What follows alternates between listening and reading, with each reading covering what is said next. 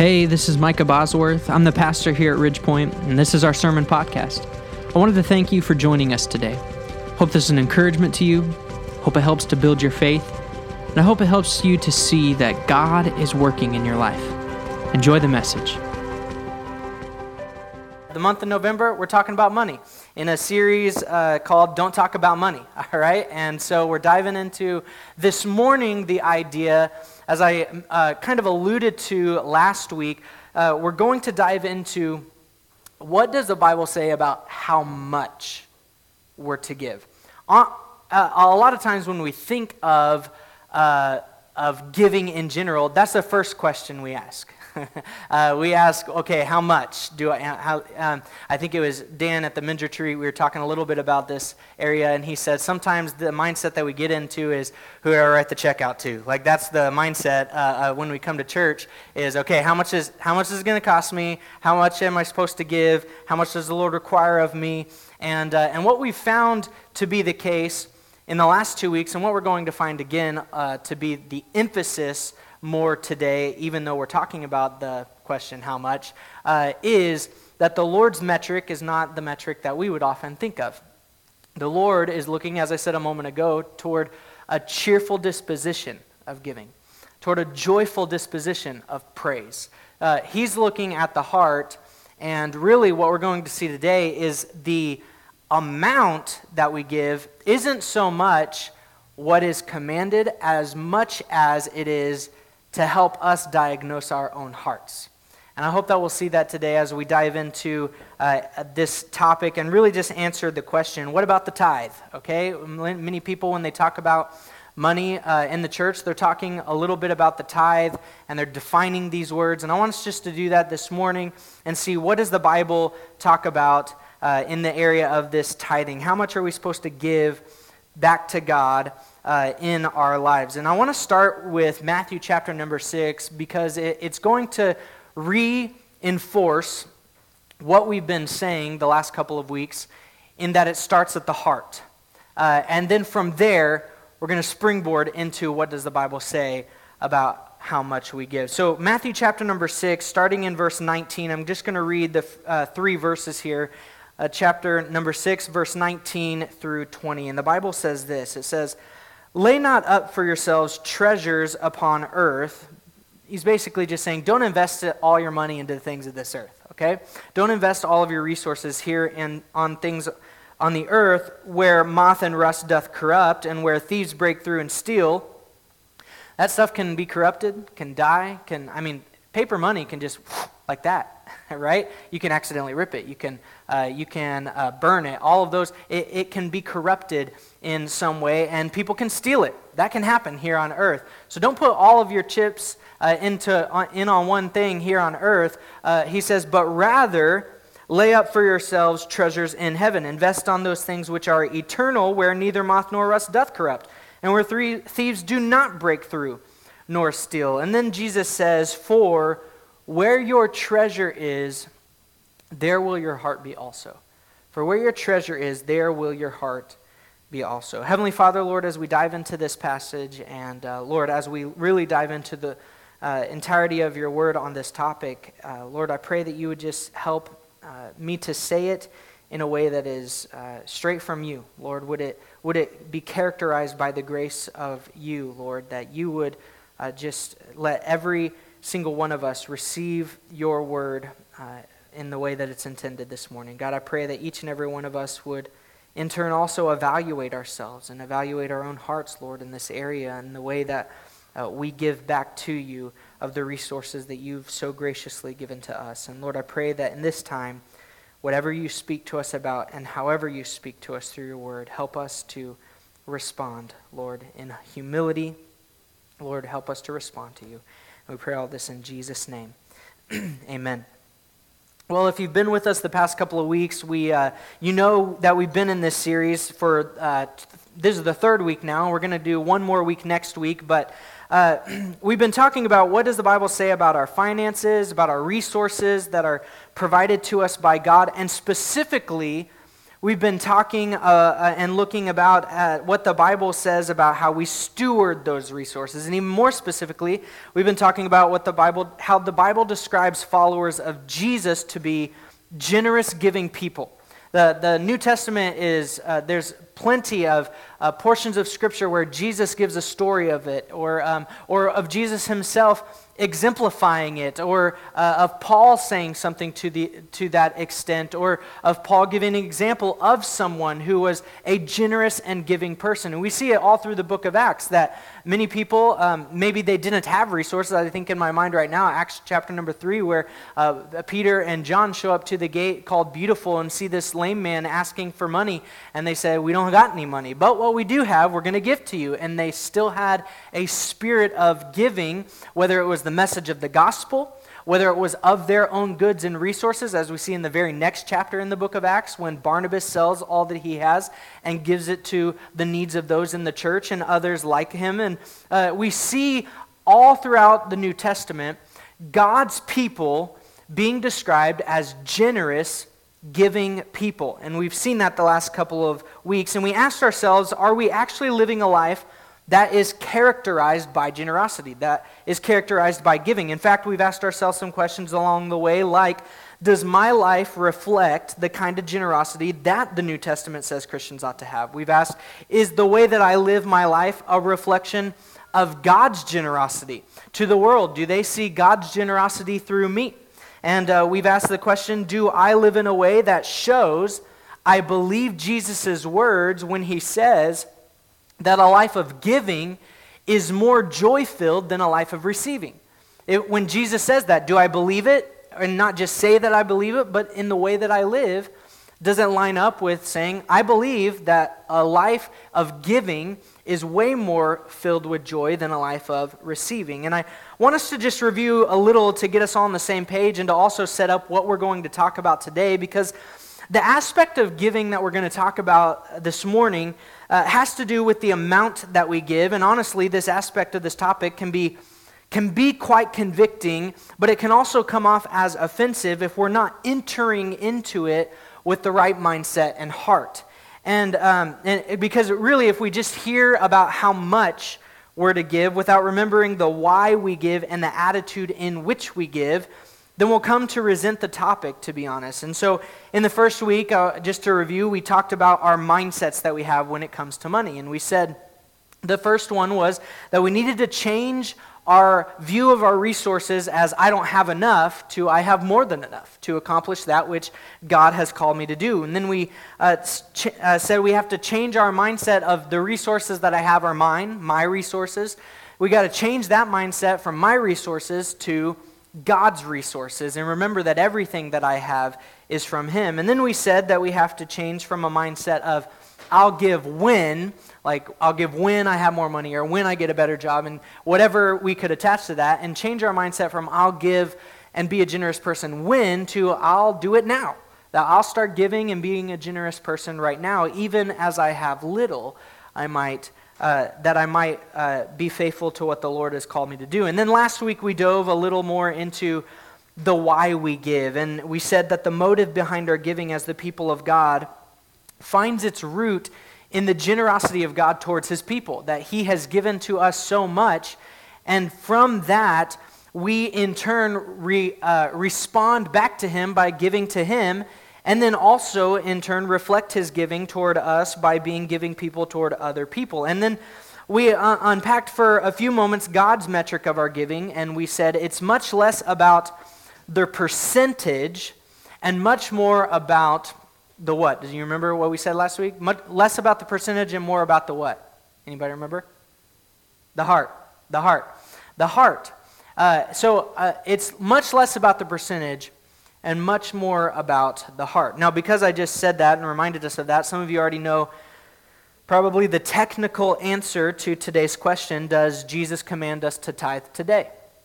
Uh, and if you put two and two together, you know that tithe means 10% of what we have. And uh, we just said it's less about the percent than about the heart. So you probably, just from putting two and two together, understand that the short answer to does God command us to tithe today? The short answer is no. But we're going to go ahead and take the long answer today, okay? Because it's way too short to end the sermon right now.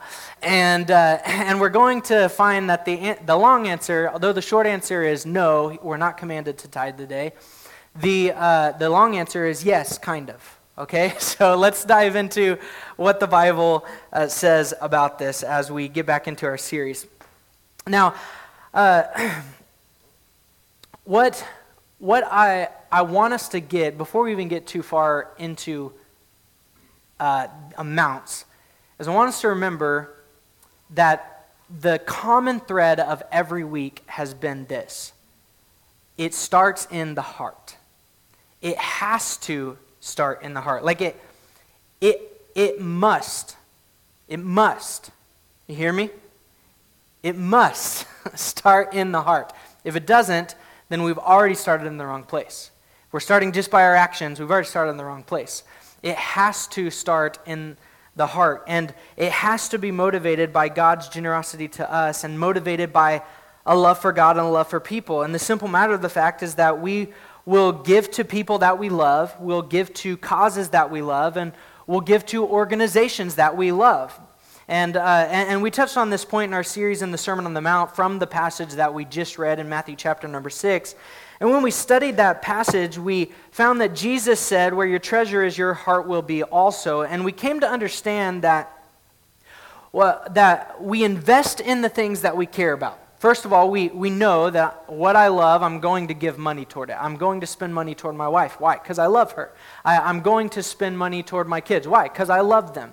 Uh, I'm going to invest in the things that I love. I'm going to spend money on maybe a certain football team's memorabilia. Why? Because I love them. You know, you just have a care about or a, a heart for something, naturally your money's going to follow. But we also understood in that passage that what Jesus was telling us was not just uh, a diagnostic answer to our heart, but he was also giving us, in the way that he worded it, a way to train our heart. Uh, in, if you look at the passage and how, he, how it flows, what he was saying was if you give to something, your heart will follow.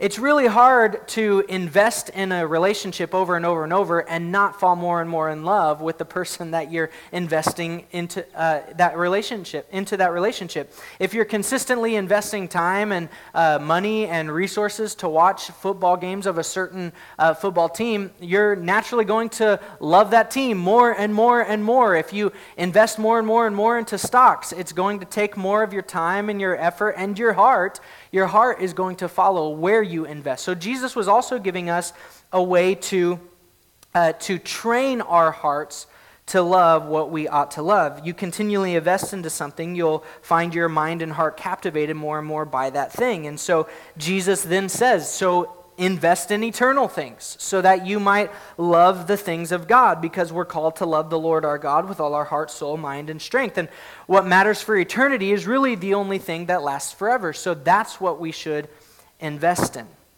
Now, if you're like me, you hear messages like that, you hear concepts about uh, what we've been speaking on the last few weeks, and you you actually, I don't know if anyone else is like this, but you actually then go look at your finances and see, okay, maybe I should see what's happening here and start to evaluate myself so that I can help gauge myself in this area. Because money involves numbers and percentages and budgeting and expenses and income. So naturally, when we're gauging ourselves, we're evaluating numbers. We are.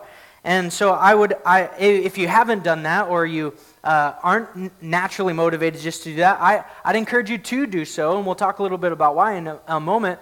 Because it, it's an easy way to see very tangibly and in black and white what you treasure, where your heart is.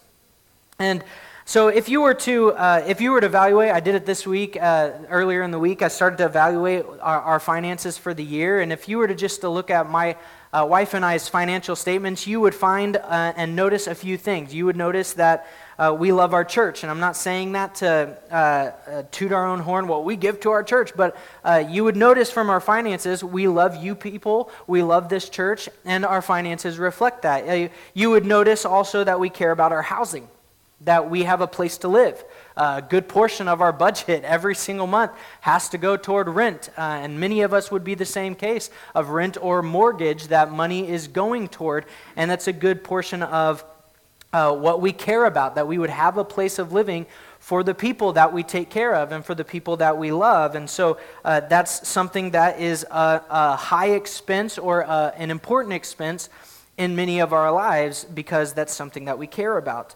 Uh, you would see if you evaluated our finances that, uh, that a care for the future you would uh, see that, that you would see some savings in there and an amount that goes to savings every month so that uh, whether that's to buy a house or whether that's an emergency fund that something happens that's out of our control and circumstances, that we have cushion to be able to do that. You would see a care in our finances, you would be able to diagnose our heart that we care about the future. There's a care there about what's going to take place in the future. And uh, if you were to evaluate our yearly expenses, you would see that someone in our family really loves Taco Bell. And I don't know who it is, but you would see that if you looked at our finances, that uh, someone really does like Taco Bell, and our financial statements reflect that. But what I've found to be true uh, in my life when I evaluate my finances and get convicted about where spending is going, and I see all of these things, I'll do something oftentimes very quickly to ease my conviction.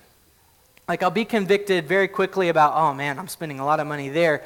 And I'll do something really quick just to kind of ease that conviction. Uh, whether that's uh, you know writing just a little bit more on the check to the church or find someone in the community who's asking for help and just give to them very quickly just like i said to ease that conviction that's in my heart about how generous i actually am but i do so oftentimes without actually addressing the heart issue uh, and, and it's easy to do that, but we have to understand with money, it's always about the heart. It's always about the heart. Uh, it, it's the root of all of what we're doing with our resources. And here's why we often uh, do something quick to ease our conviction when we see that maybe there's an imbalance in our priorities in this area is because greed likes to hide. Now, most of us, most of us would not think of ourselves as greedy people. If I were to say, you know, let's think about greediness, most of us would instantly go, I know someone who's greedy. but we would not necessarily characterize ourselves as greedy. And, uh, and, and one of the reasons for that is because greed is uh, really good at, uh, at hiding in little acts of service and things like that uh, to to ease a conviction of it or to make us feel like we're more generous than we actually do. And we can do those acts without ever actually addressing the heart issue of greed. And I, if I, but yet, greed knows that if I address the heart, it's going to change all of my behaviors.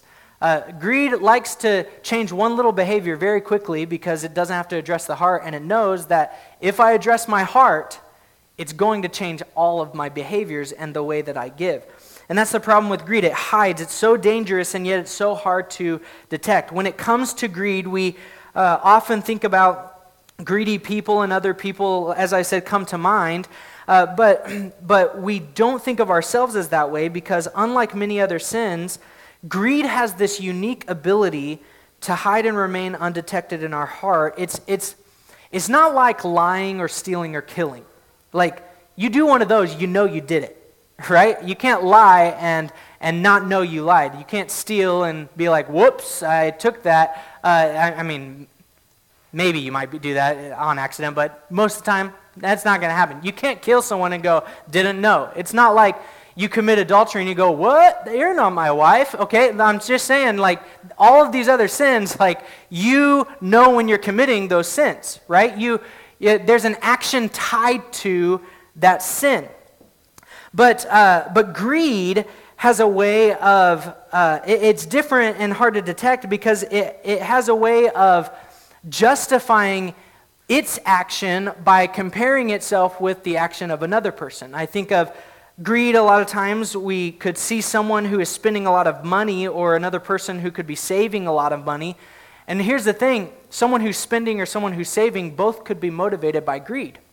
Two different actions, but the same root problem, uh, the same root sin there. And uh, greed, it hides by letting us easily off the hook because you begin to see it or detect it and it'll find a way to ease the conviction. It's one of those sins where it'll, uh, we justify it by looking at what other people are doing. Like, uh, I think of, you know, buying, buying a new phone. Um, oftentimes, when we buy a new phone, we don't need a new phone. We just want the newest phone because it's better. And uh, in our culture today, especially, we, we spend two to three hundred bucks to upgrade a phone. And, uh, and we, instead of asking ourselves, uh, could I have put that two or three hundred bucks to something better? Or instead of asking ourselves, or asking God and praying if He would have us to uh, invest that in a different thing. Uh, we, we justify it because we go to work the next day and we see other people with the same phone. And we're like, well, they did it, so I, it's okay that I did it. We, uh, we uh, see other people in the church uh, maybe have that, and we, uh, we justify it because other people did the same thing. Many other sins, they, they're exposed by having community around you Whereas greed can sometimes hide in community because we see what other people are doing and we justify ourselves based upon what they're doing or that they're doing the same thing, and so it's totally okay. And then on the other side, some of us feel good about ourselves in this by saying, Well, I don't spend money like that. I don't waste money on new phones. I still have a flip phone, Pastor. Like, uh, you know, those old, rate, which they're coming back in style. Uh, I don't know if you've seen the commercial. They even, I don't know why, but uh, it, there was just something about this is totally off topic. Something about hanging up on someone on a flip phone that was awesome. Like you're angry with it, you slam it. Now it's just not the same, you know, hitting a button on your phone. It's different, but some of us we, we think to ourselves, well, I don't do that. I don't spend money like all these people, and uh, that and yet that's another way that greed can hide because we compare ourselves and always find someone who's spending more or saving more or loves money more than we do.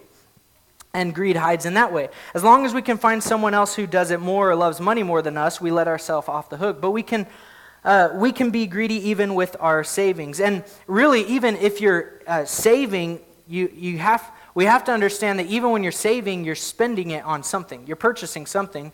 You're just purchasing security or safety or something in the future, but we're still purchasing something with, uh, with saving.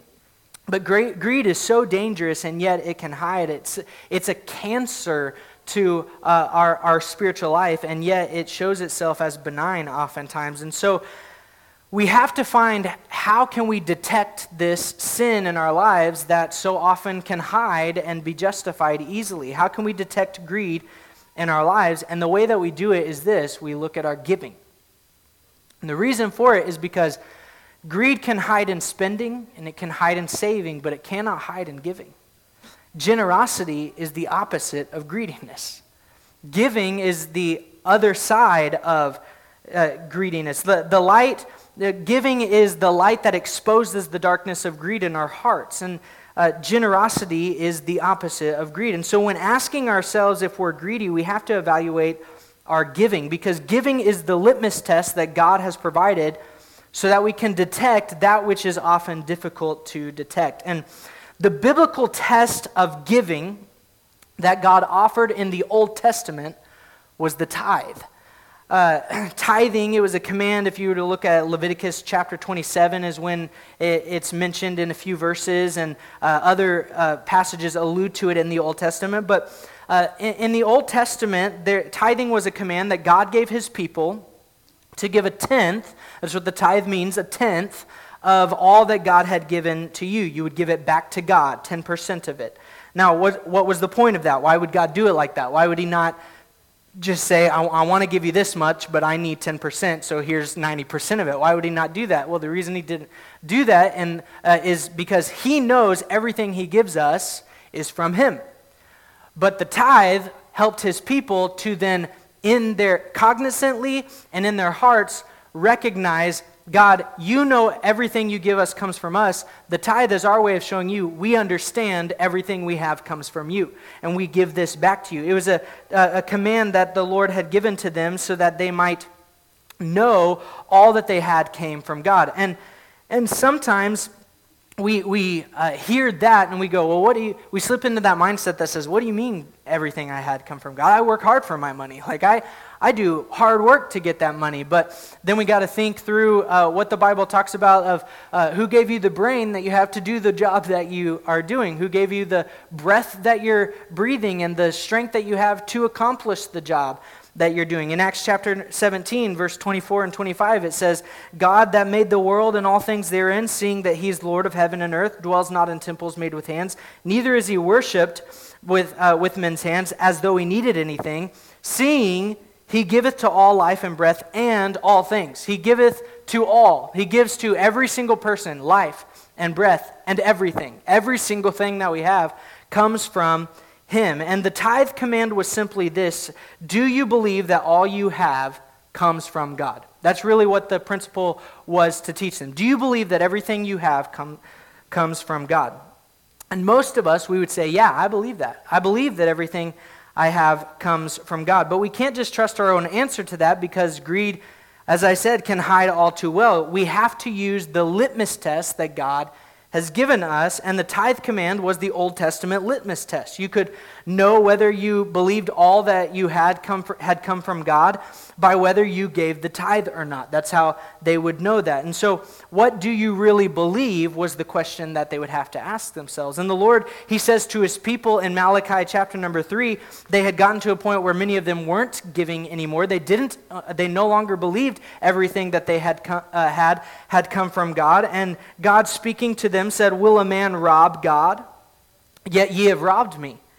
But you say, Wherein have we robbed thee? In tithes and offerings. You're cursed with a curse, for ye have robbed me, even this whole nation. Bring ye all the tithes into the storehouse, that there may be meat in mine house, and prove me now herewith, saith the Lord of hosts, if I will not open you the windows of heaven and pour you out a blessing, that there shall not be enough, a room enough to receive it. What is God saying to his people here? He's sternly and directly saying that when you don't bring your tithe, you're robbing me. You're not bringing to me what belongs to me. You're not believing that everything you have comes from me. You're refusing to believe it. And he tells his people in Malachi, Put me to the test. He says, I'm, I'm not a stingy God trying to take things from you. That's not what this is about. I'm not some stingy God that says, No, that's mine. You got to give it to me. I'm actually a giving God, and I gave it to you in the first place. And I want to bless you even more. I'm not a stingy God who's trying to take things away from you. I'm a father who wants to give. Now, if you're a parent in here, you might see what's taking place here because as a parent, we have a heart of giving toward our children, don't we?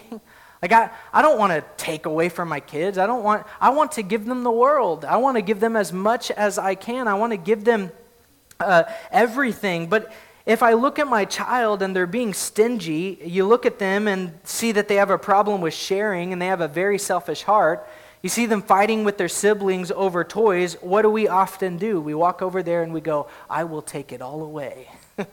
I'll throw it in the trash, all of it, right? You, how many parents have said that? Okay, I know I have. I'll take it all away if you're not going to share. Okay, you got. I'll get rid of all of it. But when I see a heart of generosity in them, I want to reward it.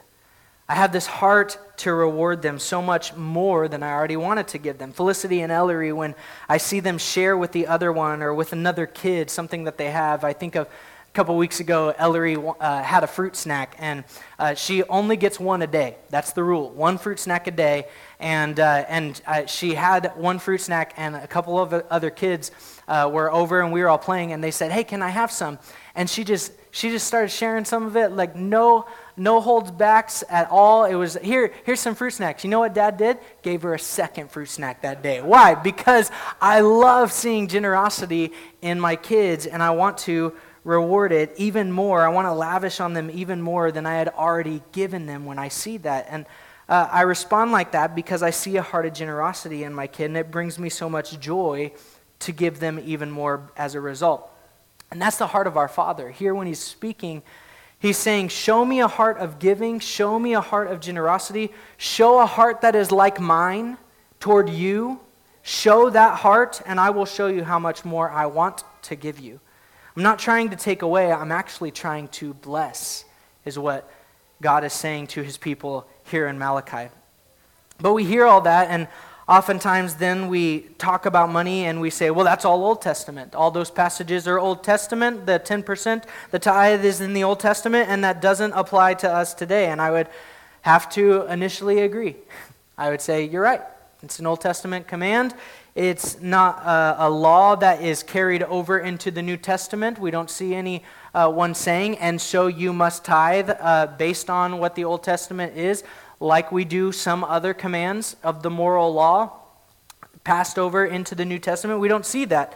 So it doesn't directly apply to us today, but this I want us to see the contrast between Old Testament and New Testament in this way. This passage in Malachi shows us this principle to God's people. Obey God, give, and then you will be blessed. Obey God, give, and then you will be blessed. That was the Old Testament principle. But what is that the giving principle of the New Testament? That we obey God, we give, and then we are blessed. Is that the New Testament uh, pr- giving principle? Well, let's look at a few verses. Ephesians chapter 1 and verse number 3, it says this It says, Blessed be the God and Father of our Lord Jesus Christ, who hath blessed us, that's past tense, okay, blessed us with all spiritual blessings in heavenly places in Christ. How did we receive all these blessings in the heavenly places. How do we receive such a blessing? Through Christ. Because we earned it?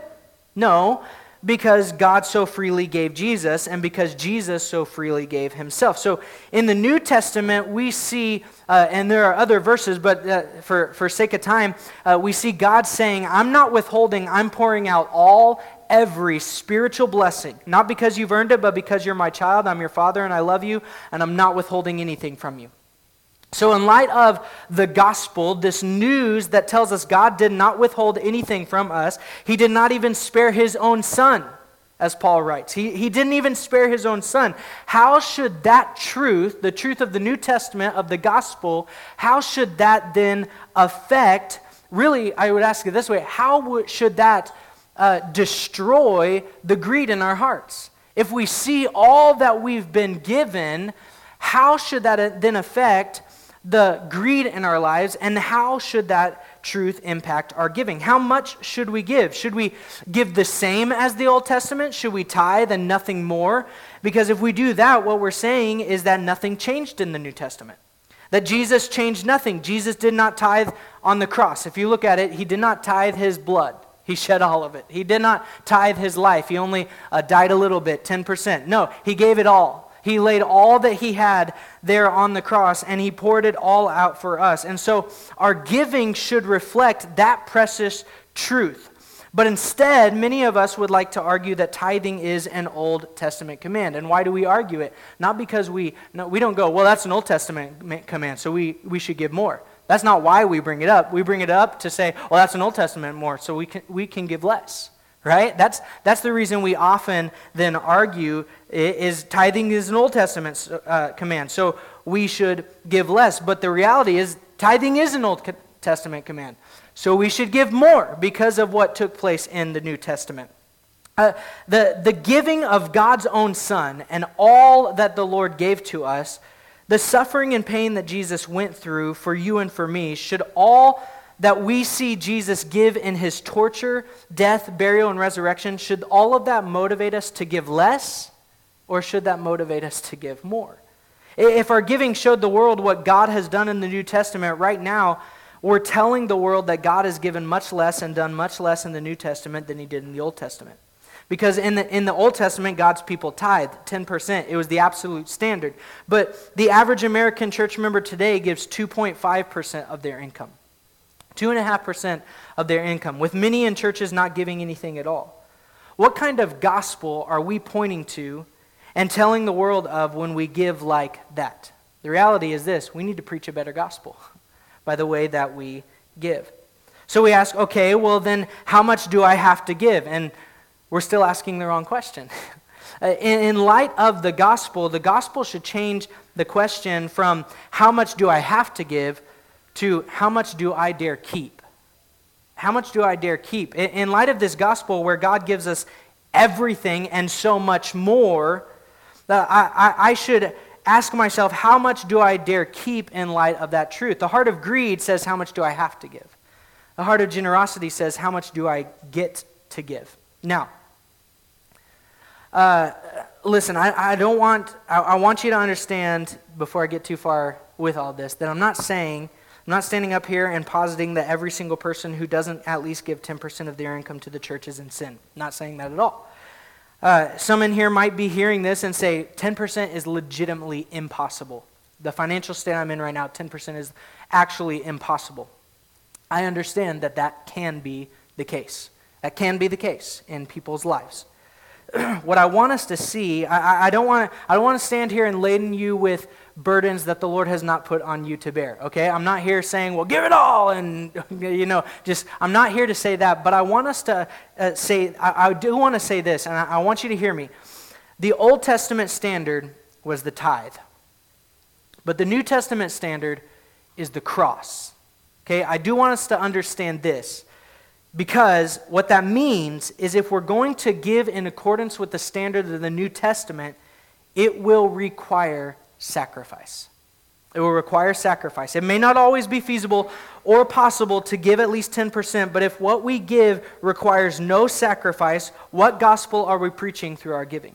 What are we saying about what God has sacrificed for us if we're not willing to sacrifice for Him? And oftentimes, we actually would be able to give 10% or more, but we're selfish and we think that actually I need as much coffee as I pay for. I need as many TV subscriptions as I pay for. I need to eat out as much as I eat out. And we there are many things if we really had a heart of giving and a heart of service to the Lord, we could probably get closer to 10% than we think we could, but although it's not always feasible, the, the principle is this, it should require sacrifice if we're going to give in accordance with the truth of the gospel. Uh, in all actuality, we, we should be giving to the point where we go without at times. Jesus, he surrendered the riches of heaven, everything, giving to the point that it hurts. We should also be willing to give to the point where we're actually sacrificing something. That kind of giving, that points to the cross, doesn't it? When we give in that way. But too often in our lives, we're not willing to go without. What, what if we were willing to go without the nicest cars, the nicest houses, or more in order that we might give in abundance to the work of God and that we might be a blessing to other people? That we would be living a life pointing people to a person named Jesus who, as it, Paul said in 2 Corinthians chapter 8, uh, though he was rich, for our sakes he became poor. Why? So that through his poverty we might become rich. Because of his becoming poor, we became rich. We were made rich. What if we, as Christians, those who are supposed to be like Christ, were willing to not be rich in order that others might be rich? In order that God's work and the message of his gospel could help the needs of those who need it here in our community and around the world. You know, it's easy to come up with excuses for why we can't give or why we shouldn't give. And it's easy to hide our greed with those excuses. Well, I'm in debt, I'm in college, I don't have enough I don't have enough of an income, I don't have much of an income. But church, listen, our giving doesn't start when we get a job. Our giving doesn't start when we have better income. Our giving starts when you get saved. Because the, the reality is this the only people who are exempt from giving are those who have been giving no, given nothing by God. Those are the only people exempt from giving, are the people who have been given nothing, nothing by God. But if you look at your life and you notice God has given you anything, just one thing, you already have a reason to give. And if you really start to evaluate it and notice all the ways that He has given you of His unsearchable riches, as we learned in Ephesians, then you have an obligation to give and be generous in order that you might point people to His generosity. So, in light of the truth of the gospel, we must ask ourselves in what ways can I sacrifice? In what ways can I do without? In what ways can I uh, give even to the point that it might hurt? And we must pray, God, what are you calling me to do so that in my generosity, I'm responding in faith to your promises, and so that I'm pointing people to your generosity in the giving of your own Son, in giving me the gospel? Lord, how can I give? In a way that reflects these truths. God, the, the amount of time I give to people, does it reflect how much time you put into me? Lord, eh, the, the amount of investment into people, I'm not just, we're not just talking about money here, although that's the topic of the, the month. We're not just talking about that. All resources we have are given by God. Are we then taking those resources and stewarding them in a way that then exemplifies the very gospel of Jesus Christ, where he gave all and became poor so that we might become rich? Not asking ourselves, how much do I have to give, but asking God, would you help me to see and evaluate how much I am able to give by the glo- for the glory of your name and the furtherance of your kingdom? Just think, what could God do if those were the kind of questions we're asking? What kind of effect could Ridgepoint Baptist Church have, and could each of every one of us have individually in our church and in the lives of people in our community and all around the world if the questions we were asking wasn't, okay, how much do I have to give? But Lord, with what you've given me, how would I be able then to do the most that I can for your glory and for the furtherance of your kingdom? What could God do with a church that's asking those kinds of questions? Thank you so much for joining us. A special thanks to those that give generously to our ministry. It's because of you that this ministry is possible. For more information about our ministry, check out our website at wenatcheechurch.com. If you enjoyed the podcast, you can subscribe, you can share it with your friends, hit the share button, or take a screenshot and share it on your social media, and tag us at Wenatchee Church. Thanks again for listening. God bless.